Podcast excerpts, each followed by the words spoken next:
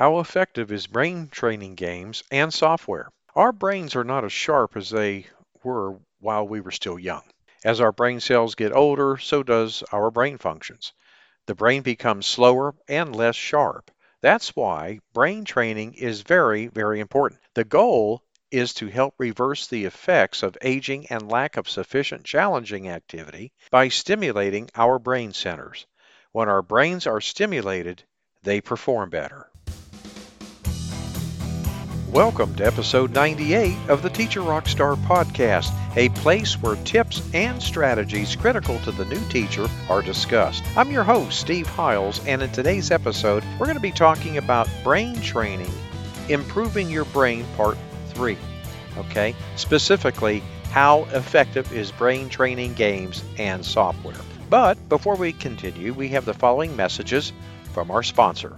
Would you like to jumpstart your classroom management skills? Well, if you're fresh out of college, a first year teacher, a student teacher, maybe you're a teacher returning back into the classroom, the Teacher Rockstar Academy course is for you. Gain the confidence, the skills you'll need to crush it on day one and beyond. So invest in yourself and enroll now at tra.teacherclassroomresources.com. I promise you that this will be a most transformational experience.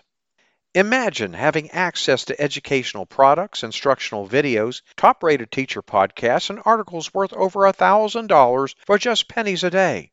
Wouldn't that be awesome? And you know what the best part is? You get a free seven day trial. So, really, what do you have to lose? Go check it out, take a look around. Go to membership.teacherclassroomresources.com. I will be adding more products each and every month, and you're going to love being part of this teacher membership community. Okay, let's continue. Brain training works by employing the use of repetition, right, and new challenges. So every new level of Sudoku is a challenge. Your brain hasn't played that level before, so the level is able to engage your brain. However, once you're able to solve that new level, your brain starts to get acquainted with it. The new level is viewed less and less of a challenge. Makes sense, right? If you were to repeat that very level 10 times, then that level becomes inadequate in stimulating your brain centers. It's not all about repeating. What you should be repeating are new challenging tasks.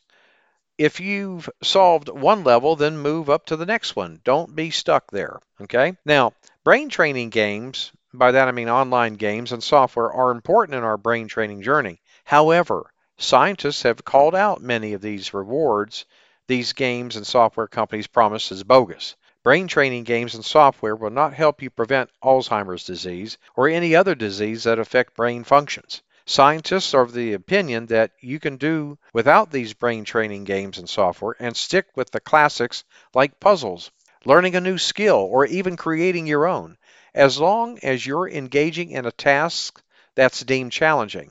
To further back up their claims, scientists did a study on two set of kids. One was exposed to the available software and online games, while the other set was exposed to puzzles and book reading. When the seven week study eventually came to an end, there was no significant difference between the two set of kids. Now, let me go ahead and talk about brain training software here. Living a sedentary lifestyle is equivalent to your body being out of shape. Very many persons go as far as adding extra pounds, which they find extremely di- difficult to lose after Okay? The body suffers without physical activity, such as exercises, to keep it in shape. Same way, the brain suffers from lack of mental workouts. While children can get away without proper brain training because they're young and their brains are still very effective, adults can't. By the age of 30, I want you to think about this. Our brains begin to gradually get out of shape, and without our help, it gets worse. At age 45, we lose 10% of cognitive capacity and every 10 years after that, we lose about 10%. This continual loss is what makes old age very frustrating. But just as you do exercises to have a healthy body, even in old age, so also does mental exercises work to keep your brains young and in shape. The steady decrease in brain power isn't just a factor of age alone. I want to be very clear about that. There are other factors to consider, such as stress and a busy, unbalanced lifestyle. These factors drive the brain into an overload which negatively affects the brain. Brain training software helps to deal with the downside effects of these factors, improving our brain power by influencing functions like memory, concentration, and intelligence. Though a few persons are still bothered by the effectiveness of these software, many aren't. This software receives a good amount of positive reviews from customers. Customers confirm an improvement in attention and concentration, clearer thoughts, memory, and overall intelligence. They also attribute better performance at work and school to this software. One such software that has garnered a huge number of fans is the Brain Fitness Pro. Brain Fitness Pro has made regular users into satisfied customers whose reviews get more people hooked to the software. With this software, customers have confirmed to having benefited from the training after three weeks of using the Brain Fitness Pro software. Now, the software is also said to improve fluid intelligence. That is your ability to solve problems. Take it from the reviews. If you feel the manufacturers might be hyping the software benefits, uh, this software is effective. Okay, uh, let's move on to brain training to improve your memory. Many seniors believe that their memory was the first thing to hit rock bottom as they settle down in old age. But they are quite wrong, actually. Your memory is one of the first things to be affected. Young persons can also suffer from this as well, especially those whose brains are in overdrive states. Never let your mind be always preoccupied. As young individuals, our brains are engaged in challenging scenarios, and so they receive proper stimulus. However, the level of activity our brain gets slowly decreases as we age. For our memory to remain sharp, we need to actively engage it, and brain training helps with that. How brain training improves your memory? Well, when someone who used to be good at math says he no longer is, it means that the person hasn't really been exercising the centers needed for better math solving skills. So those brain regions become dull and needs to be engaged to pick up speed and accuracy as before. Brain training helps to engage those regions. It basically wakes them up from their slumber. At first, they are groggy, still feel sleepy, but the more they get to work, the less groggy they are. Soon enough, they're just as active as they were years ago. An excellent way to help encourage or to engage these centers, especially the one involved in memory and retention, is to employ memory games. Now, memory games target these centers and help to enhance their memory alongside your fluid intelligence. There are many memory games available. They can come as online games or software, and even as online games like those played with a deck of cards. A good game to start with, the 80s famous game Concentration. Now let's move on to brain training for multiple sclerosis patients.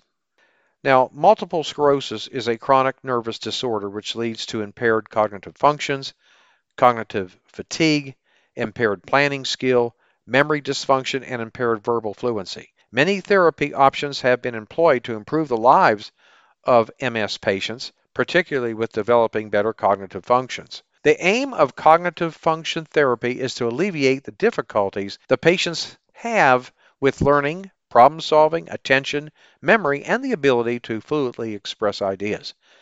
Brain training, according to studies, is able to improve the lives of patients by improving memory skills, verbal auditory skills, visual working memory, focus, naming speed, object recall speed, and spatial intelligence.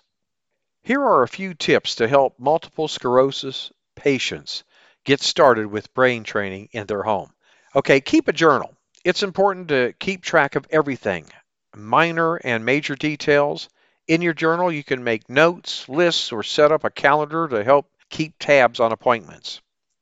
Receive instructions or directives in a quiet, distraction free place. Also, do well to ask that the instructions be given in simple sentences.